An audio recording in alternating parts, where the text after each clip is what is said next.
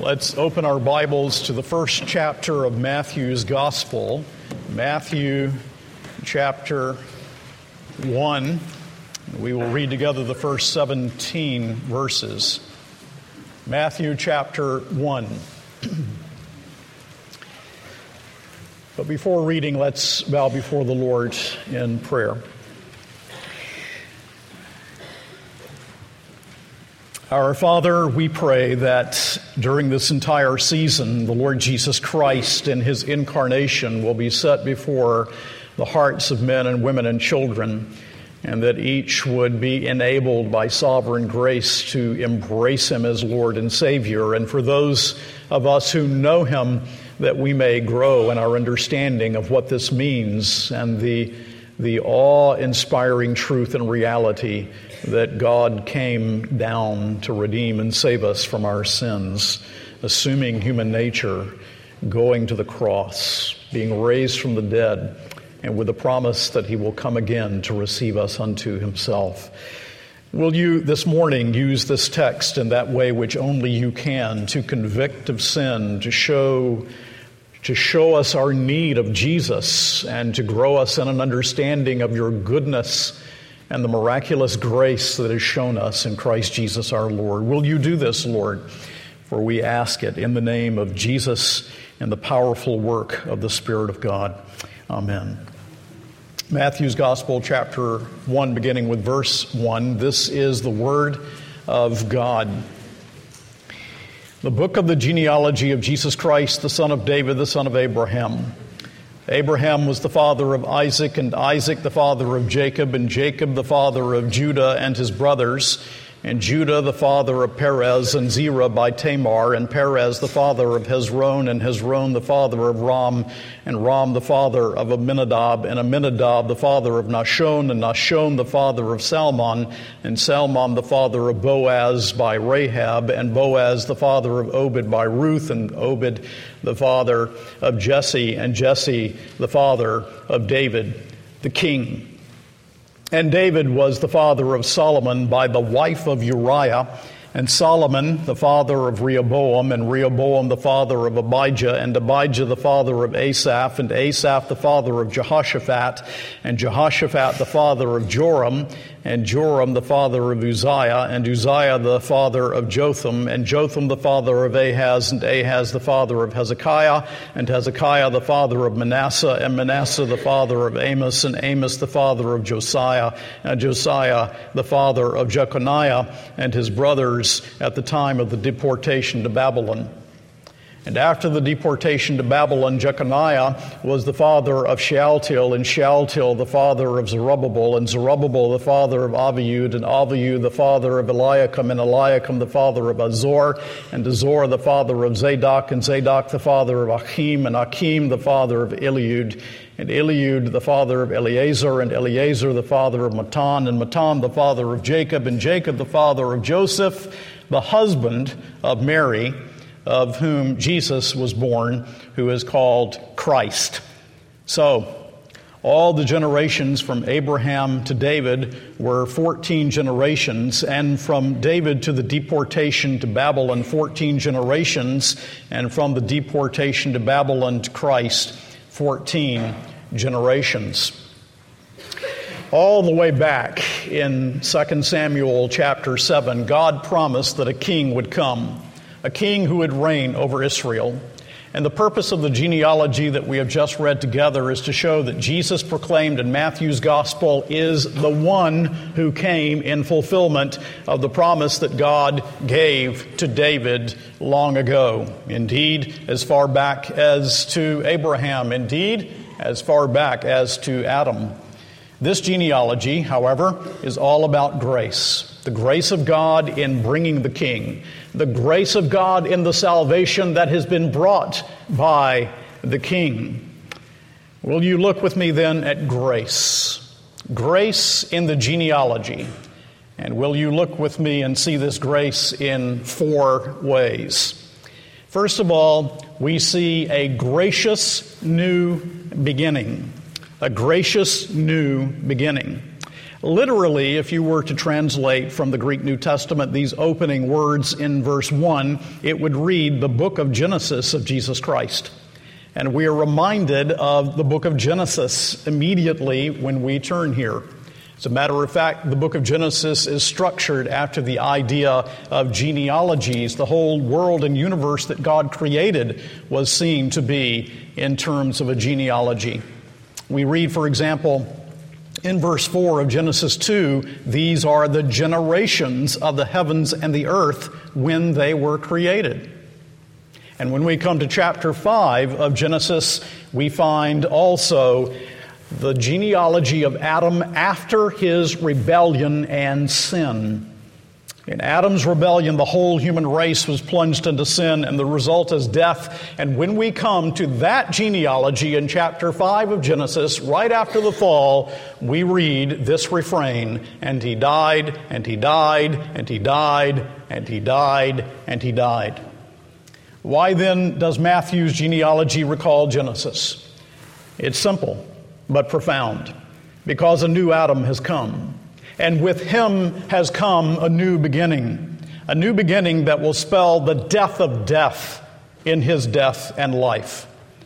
And so it is the genealogy of Jesus Christ. Christ, of course, meaning Messiah. Jesus, the name given to him according to chapter 1, verse 21 of this book, Matthew, his name being Jesus, who will save their people, God's people, from their sins. Jesus, Savior, who is called Messiah. He is called in verse 1, you will notice, the Son of David, which often recurs as a title for Jesus in Matthew's Gospel, the one who will sit on David's throne, the one promised to David in 2 Samuel chapter 7, the one who bears the extravagant titles of Isaiah 9, Wonderful Counselor, the Mighty God, the Everlasting Father, the Prince of Peace, the one who will die for sinners and rise from the dead, of whom Paul speaks in 2 Timothy 2 8. Remember Jesus Christ risen from the dead, offspring of David. And he is the one through whom the whole earth will be blessed, because also in verse 1 he is called the son of Abraham. He is the one who fulfills ultimately the covenant with Abraham, who seals the oath through his blood, through whom salvation comes to the entire world, for it was promised to Abraham, In your seed shall all nations of the earth be blessed. And since he is son of David and son of Abraham, it also emphasizes his true humanity. For the Son of God came and assumed human nature. We see remarkably in this opening verse a new beginning, people of God. A new beginning. Do you see it? A coming Messiah, the King, the heir of the covenant promises. A new Genesis, a new creation. And I ask, do you need a new beginning? Everyone who understands his sin and rebellion against God knows that he needs a new beginning. Knows and understands that we are born dead in our trespasses and sins, understands original sin, understands that we are depraved and corrupt in our nature. We need a Savior. We need a new beginning. Or this beginning began by God in His creation is now fallen and we with it.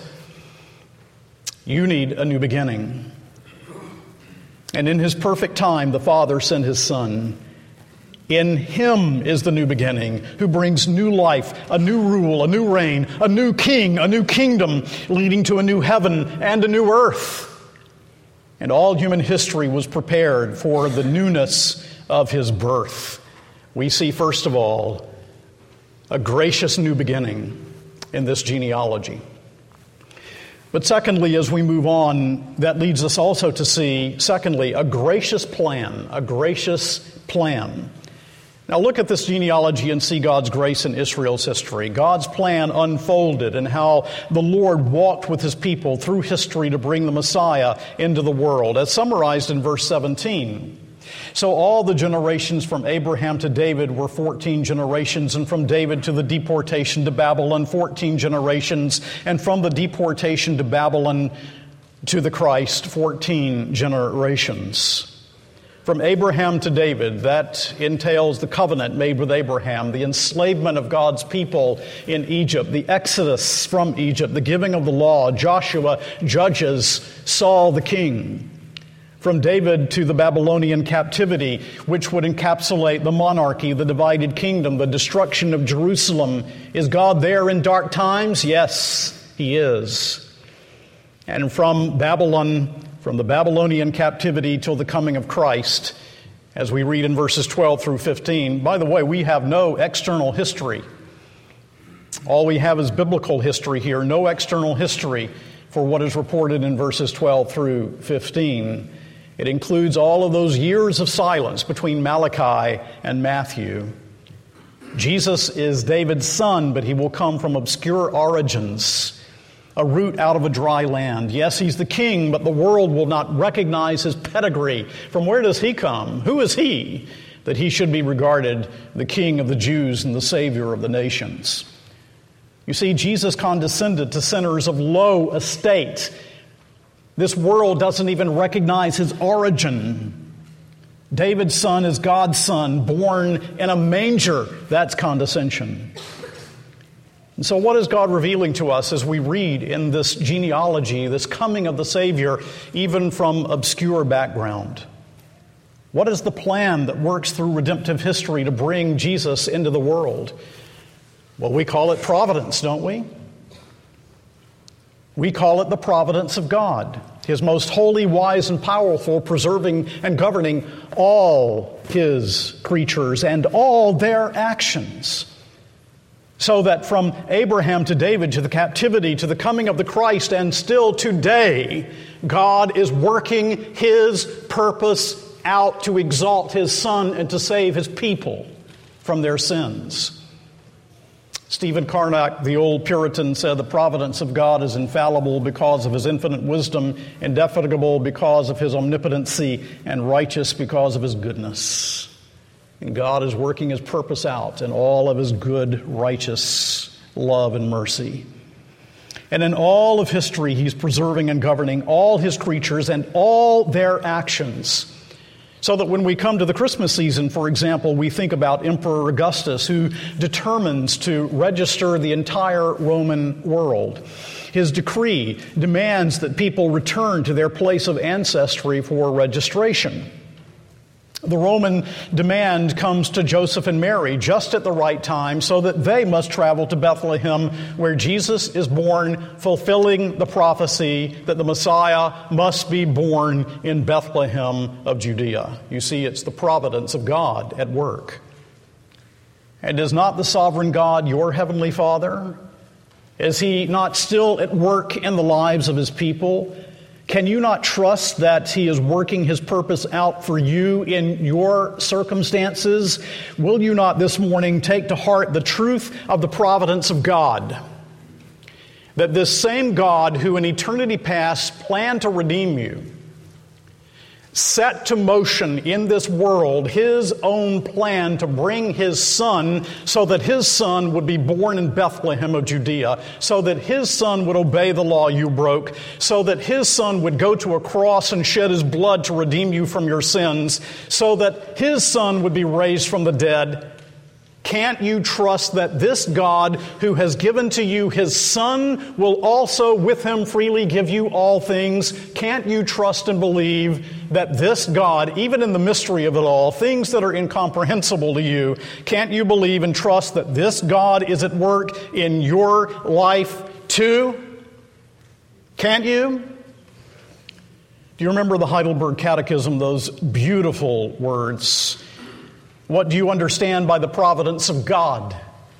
And the answer is providence is the almighty and ever present power of God by which He upholds as with His hand heaven and earth and all creatures and so rules them that leaf and blade, rain and drought, fruitful and lean years, food and drink, health and sickness, prosperity and poverty, all things in fact come to us not by chance, but by His fatherly hand. How does the knowledge of God's creation and providence help us? We can be patient when things go against us, thankful when things go well, and for the future we can have good confidence in our faithful God and Father that nothing will separate us from His love. All creatures are so completely in His hand that without His will they can neither move nor be moved. That's what the genealogy in Matthew 1 is teaching you.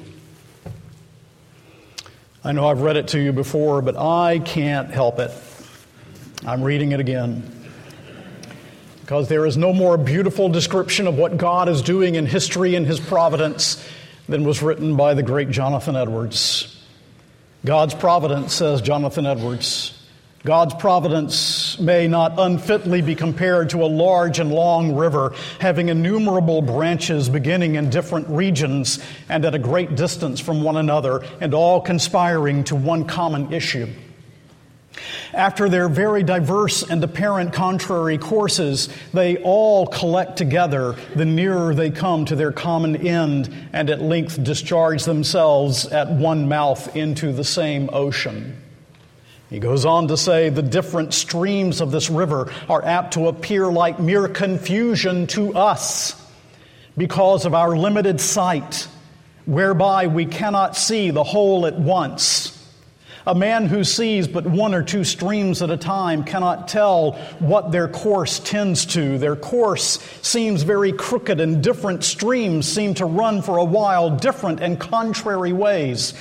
And if we view things at a distance, there seem to be innumerable obstacles and impediments in the way, as rocks and mountains and the like, to hinder their ever uniting and coming to the ocean. But yet, if we could trace them, they all unite at last. They all come to the same issue, disgorging themselves into one and the same ocean. Not one, listen to this, not one of all the streams fails. One of the great truths of Christmas is the providence of God. That your God is working his purpose out that you may not see it, you may not comprehend it, you may not understand it, like all of these various tributaries, but they will empty themselves into the great ocean of the glory of God in the end. The same Christ that came into the world by providence, that same Christ is at work in your life, Christian, even now. Everything about his people. Don't miss this. Everything about his people is so precious to God that your very hairs are numbered. So his plan for you cannot fail. Third thing we see in the genealogy is a gracious selection. A gracious selection. The genealogy of Jesus shows that Christ came for sinners of all types, men and women. Women in this genealogy, that's very peculiar in a Jewish context. The, the Jews did not have a high regard for women in many ways. They had what we would call an unbiblical view of women, knowing the whole of the Word of God. And Matthew is the most Jewish of all Gospels and yet women are included in the genealogy of Jesus. Jesus came for men, for women, for children, people of all races, all walks, sinners like us in need of a Savior. Look at how this is shown in the four women who are highlighted in this genealogy. We first of all have this woman Tamar. See it there in verse 3 and Judah the father of Perez, and Zerah by Tamar, and Perez the father of Hezron, and so forth. You remember Tamar, she was a Canaanite. God took away her husband and the next oldest brother, and Judah promised to raise children up by his third son, Shelah. This was levirate marriage, uh, so that when the husband died, a seed was brought up to the husband by the nearest male relative. Judah failed to keep his promise. You will remember that Tamar tricked Judah into sexual relations, and Perez and Zerah were born. Tamar and Perez are part of Jesus' line. God's grace for the downcast. Jesus, what a friend for sinners, all the way back in Genesis 38. The next woman that we see mentioned here is Rahab in verse 5, and Salmon the father of Boaz by Rahab, and Boaz the father of Obed by Ruth. Rahab, what words, when I mention Rahab, what comes next? Rahab the harlot. Canaanite who lived in Jericho and protected the Jewish spies and helped God's people enter the city. She's an ancestress of David and therefore of the Messiah. Ruth, verse 5, and Salmon the father of Boaz by Rahab, and Boaz the father of Obed by Ruth, and Obed the father of Jesse, and Jesse the father of David the king. Ruth, this Moabite woman who returned to Israel after her husband's death with her mother in law, Naomi. She was a Moabitess. Do you know what that means? She was a descendant of Lot through incest. When Mahlon married Ruth, it was against God's law, and God graciously and mercifully made her a part of the people of God and the grandmother of David, and therefore the ancestress of Christ. We have another woman in verse 6. Look at how it's mentioned. And Jesse, the father of David the king, and David, the father of Solomon, by the wife of Uriah, and the wife of Uriah was Bathsheba, the wife of Uriah. David with Bathsheba, unholy union this, adultery, murder, and yet, by the grace of God, made a part of the people of God and in Christ's genealogy. You see, every name in this genealogy but Christ himself was a sinner, every one of them.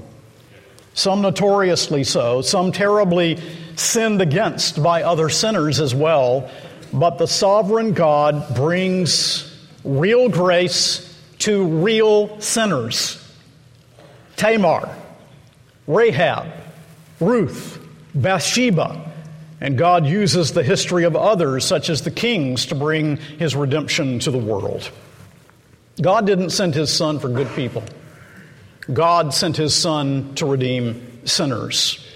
God sent his son for Rahab the harlot. God sent his son for sinners like you and me. Every human inhabitant of heaven is a sinner saved by grace. Not one of them got there in his own effort, in his own strength, in his own work, in his own merit. Christmas is about grace, people of God. God coming down to save sinners by his grace. And notice this Gentiles, not only Jews. Remember again, Matthew, the most Jewish of the Gospels. And what do we see? Tamar, a Canaanite. Rahab, a Canaanite. Ruth, a Moabitess. Bathsheba, the wife of a Hittite. Why? Because Jesus is the Savior of the world. So that we read in Revelation 5 For you were slain, and by your blood you ransomed people for God from every tribe, language, people, and nation on earth. And so, foreigner, outcast, the fallen, the displaced, the wicked, the sinner, God so loved the world that he gave his only begotten Son, that whosoever believeth in him should not perish, but have everlasting life. Do you sit here this morning and you see yourself to be ungodly? Well, here's the Word of God Romans 5 6. For while we were still weak at the right time, Christ died for the ungodly. Did you hear it? He died for the ungodly. Matthew's genealogy is here to say he came for sinners, he came for ungodly people. I wish the whole world could hear this this morning. That's what Christmas is about. That's why he's here. It's not shootings and stabbings and arguments over things. It's Jesus, the Savior, of those who shoot and stab and who need a changed heart. It's Jesus, the Savior of sinners like us. So we've seen a gracious new beginning, a gracious plan, a gracious selection. But now I want you to see one other thing a gracious condescension. I really mean an immeasurable condescension, a truly remarkable condescension, a gracious condescension. We read in verse 16. And Jacob, the father of Joseph, the husband of Mary. Now, notice the difference. All along, we have the father of, the father of, the father of. When we come to verse 16, he doesn't say the father of Christ because Joseph is not the father of Christ, not biologically, but only by adoption. It says, And Jacob, the father of Joseph, the husband of Mary, of whom Jesus was born, who is called Christ. Matthew makes it plain that Joseph did not beget Christ, that he was not his biological father, that Jesus is born of a virgin. And when we go on in the verses that follow, we read of the virgin birth of Christ. Christ condescended to have an adoptive father. Imagine that. This is the Son of God, the second person of the Trinity. The Father, the first person of the Trinity, is his Father. And he comes into this world and condescends to be the adoptive son of an adopted father and to be put in the stream of his legal genealogy, which we've read this morning in Matthew chapter 1. Now, Luke's genealogy is probably Mary's. Scholars differ on this, but probably Mary's. Jesus is the son of David through Joseph's legal genealogy and through Mary also of David's line. And the Son of God condescended to be born of Mary, the Virgin. The second person of the Trinity condescended to assume human nature. And it was all according to plan. Notice the three groups of 14 generations in verse 17. Did you notice? Verse 17. So all the generations from Abraham to David were 14 generations. And from David to the deportation to Babylon, 14 generations. And from the deportation to Babylon to the Christ, 14 generations. Three groups of 14 generations, seven twice over. The Savior is perfect. Seven is the number of perfection. Twice over 14, simply pointing to the perfection of the Savior who has come into this world. David, by the way, Old Testament, in the Old Testament letters, Hebrew letters have numerical value. And if you take the numerical value of David, the numerical value is 14. The Messiah has come. Stewart Custer says in his little commentary, quotes Leon Morris saying, Leon Morris notes that the number 14 would have been impressive to the first century Jews. It is clear that God is working out his will in cycles of perfect symmetry.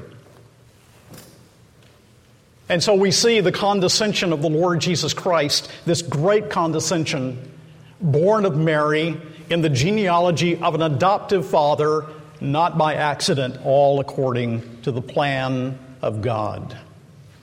So, Matthew's purpose in this genealogy it's to say that Jesus is the true and perfect Messiah, that he has come to bless the nations with salvation, and God directed the times and the moments to bring it about. It is a genealogy through which the Father stretches out his hand this morning and calls sinners to faith in the one that he has sent into the world to be our Redeemer and Savior. Think about this this Christmas. Think, think, people, think. God came to save sinners. There's nothing more profound than that. And it was according to God's plan to save sinners.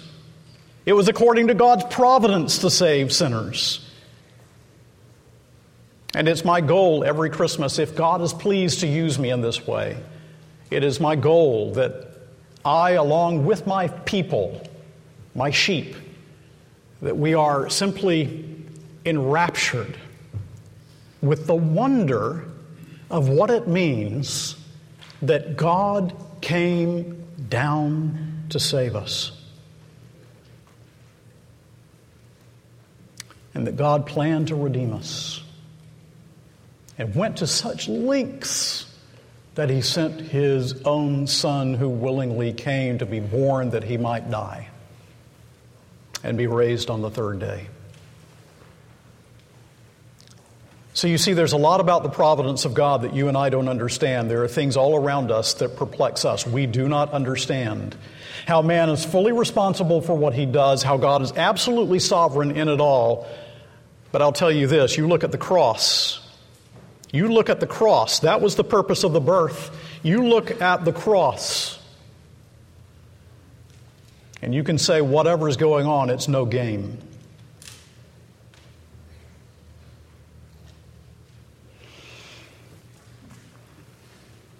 Providence. Do you know there's not one person sitting here this morning by accident? You got up of your own volition. You brushed your teeth, I guess. Washed your face, combed your hair, most of you. Not one person is here by accident. And if you're an unbeliever here this morning, you're not here by accident either. You are here by the providence of God. So, is there someone here this morning that is careless? You're not here by accident to hear that there's a Redeemer from your carelessness. Is there someone here that's thinking of ending his life because you're so miserable in your sin? You're not here by accident either. Someone here that's just utterly hopeless. You read this genealogy, and there you find hope. God purposing to send his son to save sinners like us, you're here this morning, you're hearing the message.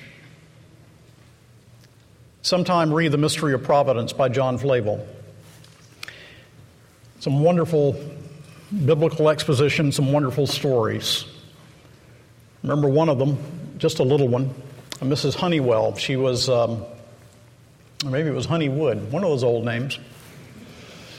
She, um, she knew she was a sinner, but she didn't get grace.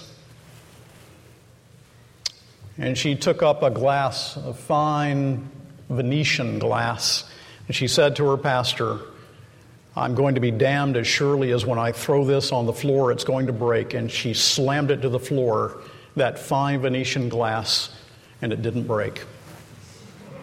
And her pastor picked it up and said, You see your presumption? The same God who preserved this Venetian glass can save your soul from sin. That small incident turned her around. Let me tell you, you're not here by accident. The same providence that framed history to bring Christ into the world frames the history of his own to bring them to faith in Christ. And so the command that comes from God God commands all men everywhere to repent does not come to you by chance this morning, but by God's design. It is not accident that this minister presses upon you the infinite importance of the things of eternity. You're here because God has designed that you be here. And this redemption comes by plan. As surely as God brought his Son into the world according to plan, he has brought you here according to plan. So, people of God, let's get a good start on the Christmas season. Let's remember who we are lost, ungodly sinners by nature, in need of a Redeemer, and that God so planned to redeem us. He even gave us a genealogy to show us that He worked through history to bring His own Son into the world to save us. And God's people said, Amen.